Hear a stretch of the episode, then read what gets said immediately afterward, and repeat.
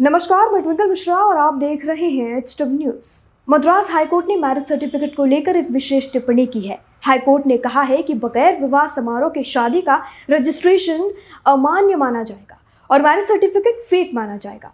High court ने कहा है कि शादी का पंजीकरण करने वाले अधिकारी का यह कर्तव्य होगा कि वह रजिस्ट्रेशन करने से पहले इस बात की जाँच करे कि वास्तव में शादी हुई है भी या नहीं। तो चलिए बताते हैं मद्रास हाईकोर्ट का क्या है ये पूरा फैसला, लेकिन उससे पहले मैं आपसे अपील करूंगी कि आप इस खबर को बड़े पैमाने पर शेयर ज़रूर करें। साथ ही अगर इस वक्त आप हमें यूट्यूब पर देख रहे हैं तो हमारे चैनल को सब्सक्राइब करें, और अगर फेसबुक पर देख रहे हैं तो हमारे पेज को लाइक और फॉलो ज़रूर करें।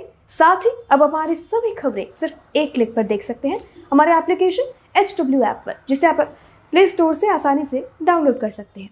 चलिए बढ़ते हैं आगे, बताते हैं क्या है पूरा मामला। मद्रास हाईकोर्ट के जस्टिस आर विजय कुमार ने कहा है कि जोड़ों के लिए विवाह के उन समारोह से गुजरना बिल्कुल ज़रूरी होगा जो उनके संबंधित धर्म पर लागू होते हैं।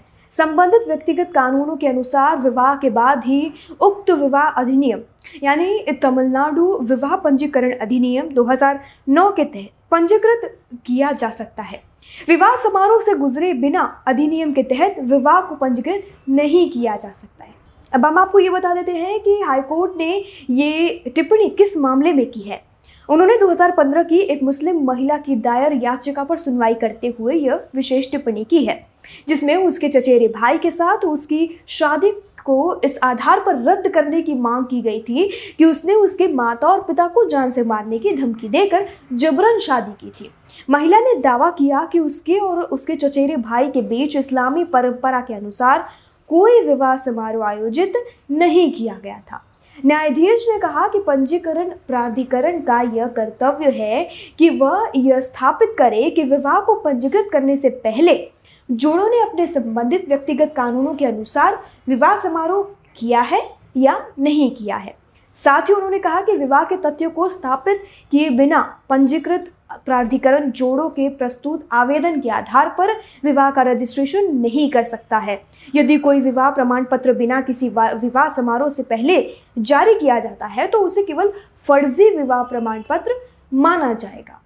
यानी बात करें अगर नए कानून की, तो मद्रास हाईकोर्ट द्वारा यह कहा गया है कि अगर आप बिना समारोह की शादी करते हैं और फिर रजिस्ट्रेशन करने जाते हैं तो यह अमान्य होगा। इसकी पुष्टि की जाएगी कि क्या विवाह समारोह हुआ था या नहीं, चाहे वो इस्लामिक धर्म परंपरा से विवाह किया हो, चाहे वो हिंदू परंपरा से विवाह किया गया हो, दोनों का ही दोनों की ही शादी की पुष्टि की जाएगी कि समारोह हुआ था या नहीं।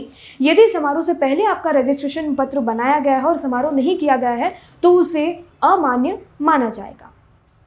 तो अब इस पूरी खबर पर हमें अपनी राय आप कमेंट सेक्शन में लिखकर बिल्कुल बताएं कि क्या मद्रास हाईकोर्ट का यह फैसला सही है या नहीं। कमेंट सेक्शन में हमें अपनी राय लिखकर जरूर बताएं। वीडियो ही समाप्त होता है, धन्यवाद। अब खबरें पाइए सबसे पहले हमारे मोबाइल न्यूज एप्लीकेशन पर। एंड्रॉइड या आईओएस प्लेटफॉर्म पर जाइए, एचडब्ल्यू न्यूज नेटवर्क को सर्च कीजिए, डाउनलोड कीजिए और अपनी सुविधानुसार भाषा का चयन कीजिए।